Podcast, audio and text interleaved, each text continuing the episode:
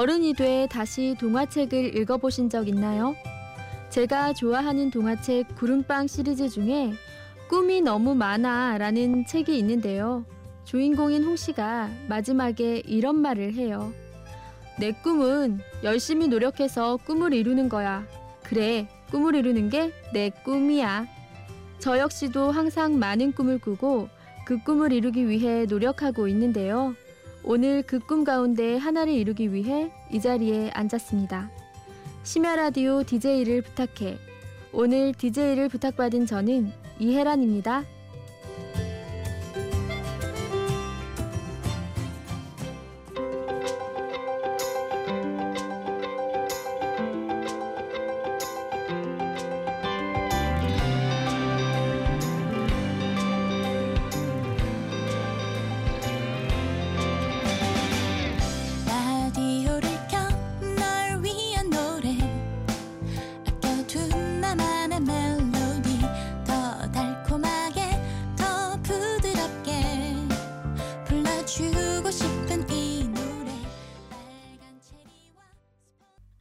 첫 곡으로 맥유나의 체리파이 들려드렸습니다.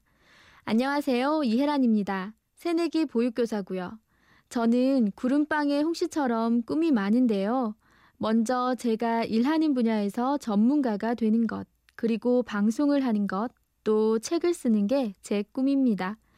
그래서 노트북에 꿈 폴더를 만들어서 시간이 날 때마다 이것저것 끼적이고 있는데요.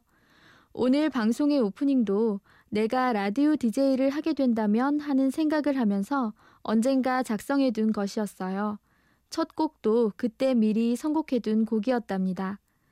노래 한 곡 듣고 와서 제 이야기를 좀 더 해볼게요. 퇴근길 버스 안에서 들으면 정말 위로가 되는 노래 한 곡 들려드릴게요. 박정현의 Song for Me.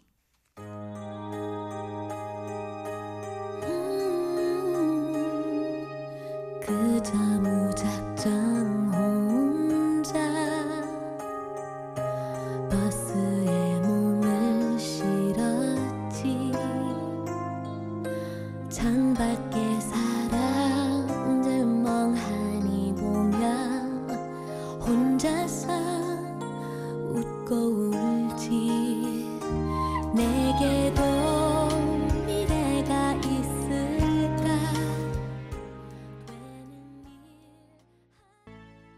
박정현의 송폼이 들으셨습니다. 이 곡은 박정현 8집 수록곡이고요. 처음 들었을 때부터 지금까지 힘들 때마다 찾아 듣는 노래 중 하나랍니다. 저는 아직 새내기 보육교사입니다. 대학을 졸업하고 사춘기가 다시 온 것 같은 느낌을 받을 정도로 고민이 심했어요. 내가 정말 하고 싶은 일은 뭘까? 잘할 수 있는 일은 무엇일까? 이런 고민이요. 그래서 망설이게 되고 남들보다 사회생활 출발이 늦어졌습니다. 아직은 부족한 점이 많지만 열심히 일해야겠다고 다짐하고 있어요. 저 잘할 수 있겠죠? 여러분은 어떤 취미를 가지고 계세요? 요즘 컬러링이나 캘리그라피 등 예술적인 취미를 가진 분들이 많더라고요.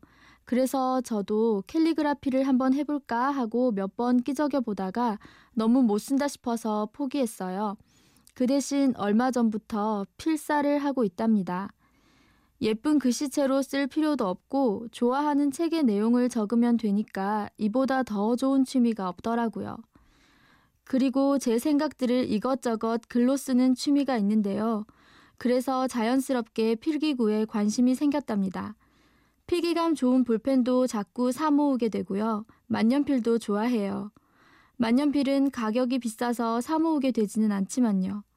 가끔씩 만년필 구경하는 것도 기분이 좋아지더라고요. 노래 한 곡 듣고 이야기 계속할게요. 동네 빵집의 놀이터 듣고 오겠습니다.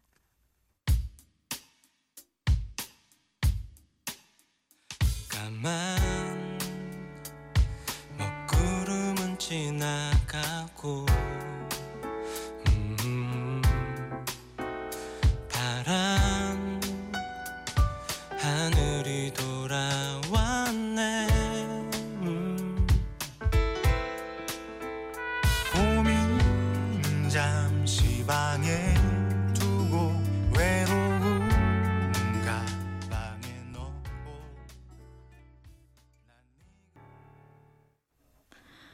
동네 빵집에 놀이터 들었습니다. 저는 이 노래 들으면 아이들이 놀이터에서 뛰어노는 모습도 그려지고 어릴 때 친구들이랑 놀았던 기억도 떠오르고 기분이 정말 좋아져요. 제 나이는 서른 살입니다. 다가올 서른 하나가 두려운 아직은 아이 같은 서른입니다. 스물아홉의 어느 날 서른에 관한 인터뷰를 잡지에서 본 적이 있는데 이제 막 서른을 지나온 인터뷰이가 스물여덟에 이런 생각을 했다고 합니다. 10년 뒤 서른여덟의 나는 스물여덟의 나를 부러워하고 있지 않을까? 그때는 스물아홉이라는 나이가 너무 무겁게 느껴지고 서른이 두려웠는데 이제는 서른도 괜찮은 나이구나 하는 생각이 들어요.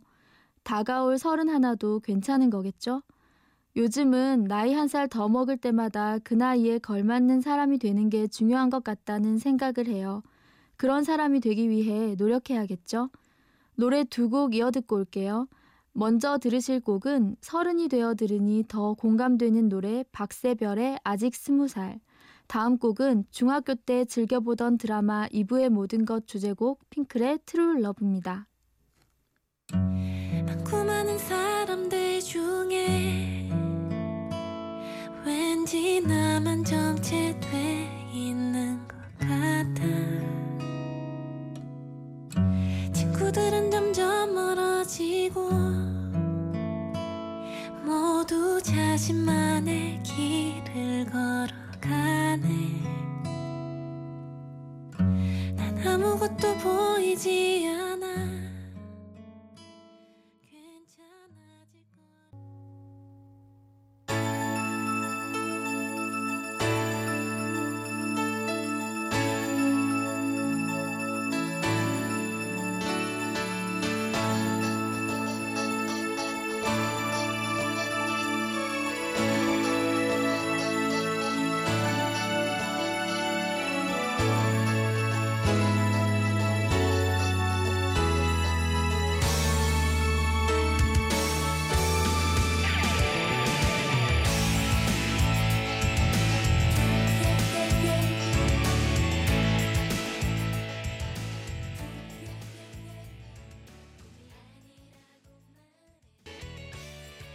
박세별의 아직 스무 살, 핑클의 True Love 들으셨습니다.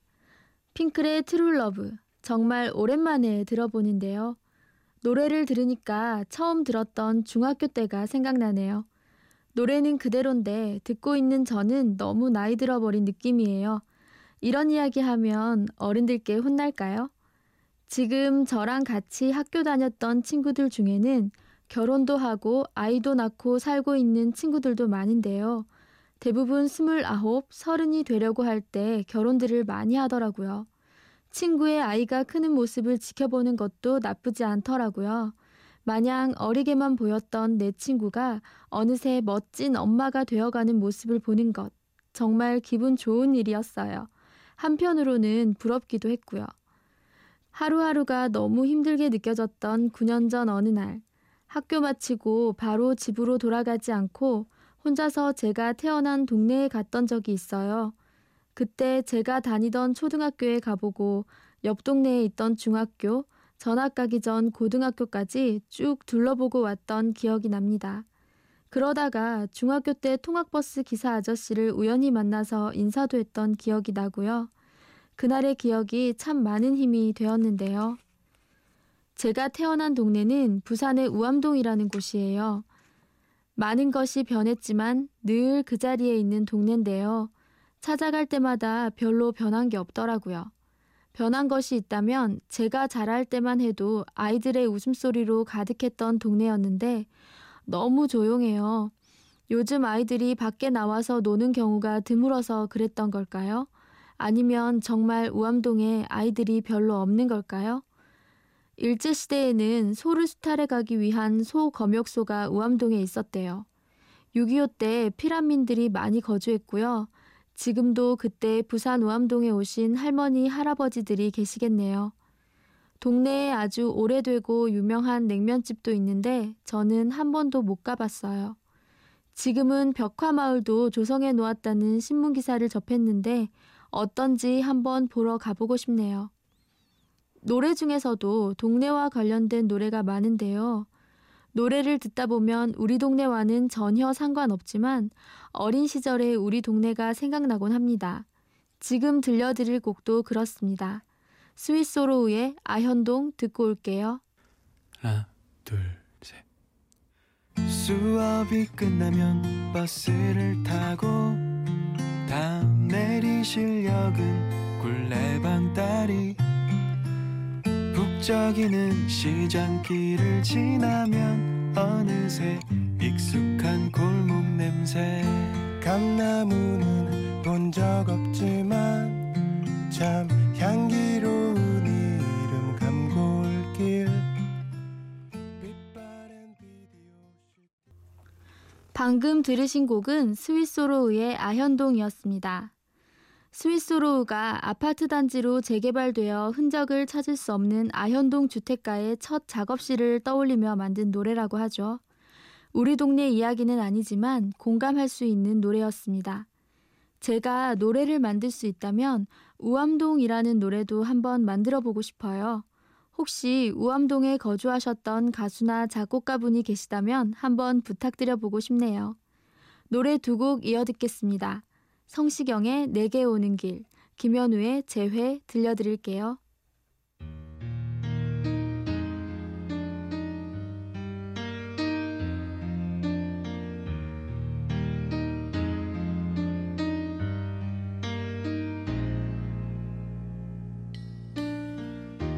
지금 곁에서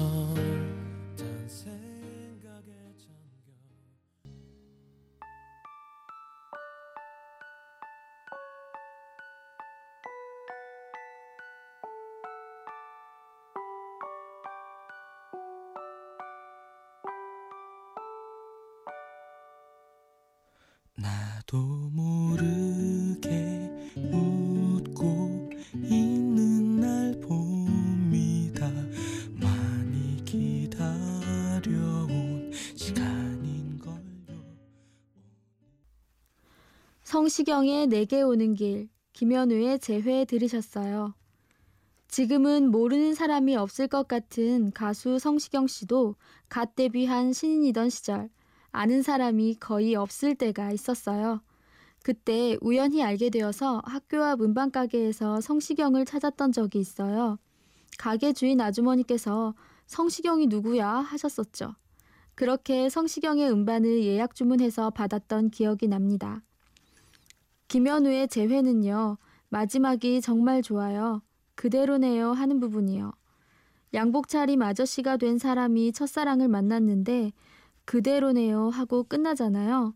그 부분이 정말 여운이 많이 남더라고요. 제가 좋아했던 사람도 나중에 우연히 만나게 된다면 저한테 그렇게 말해줬으면 좋겠어요. 그대로다, 여전하다 하면서 좋아해줬으면 좋겠어요. 만날 확률은 희박하지만 이런 생각 해보는 것만으로도 기분이 좋아지잖아요. 이번 순서는 제 마음대로 정해본 코너 신청곡을 부탁합니다. 신청곡 들려드리고 그 곡을 신청해준 이들에 대한 이야기를 해드릴게요. 먼저 들려드릴 곡은 대학 동기인 홍희영 씨의 신청곡 버즈의 겁쟁입니다. 이 곡을 통해 10년 전에 버즈 팬이 되었다고 하더라고요. 노래 듣고 올게요.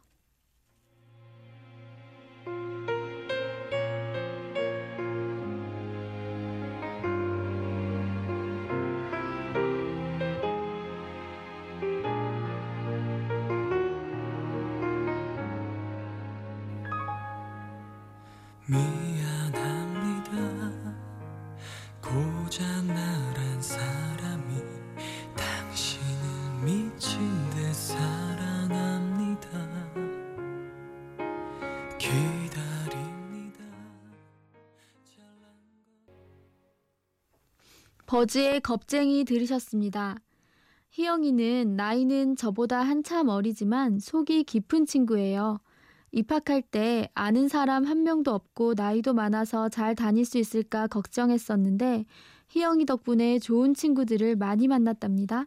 항상 예쁜 말만 쓰는 희영이는 지금은 멋진 사회복지사가 되었어요.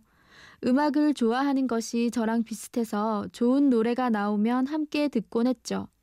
다음으로 들려드릴 곡은 9년 전 같은 대학을 다녔던 권오수 씨의 신청곡인데요. 오수는 축구 경기장에 자원봉사를 하러 가서 처음 만났어요. 대학 합격하고 신입생 모임 사이트에서 먼저 알게 되었지만요. 주말마다 봉사활동하면서 친해졌답니다. 축구 경기를 가까이서 보고 싶어서 했던 봉사활동이었는데 가까이에서 본 건 딱 한 번, 아주 잠깐 본 게 다고 열심히 경기 진행 보조 봉사활동을 했었던 기억이 나네요. 이 친구가 군대에 갔다 온 이후로 간간히 소식만 전하고 살고 있는데요. 만나서 얼굴을 한번 보고 싶네요. 권호수의 신청곡 윤종신의 나이 듣겠습니다.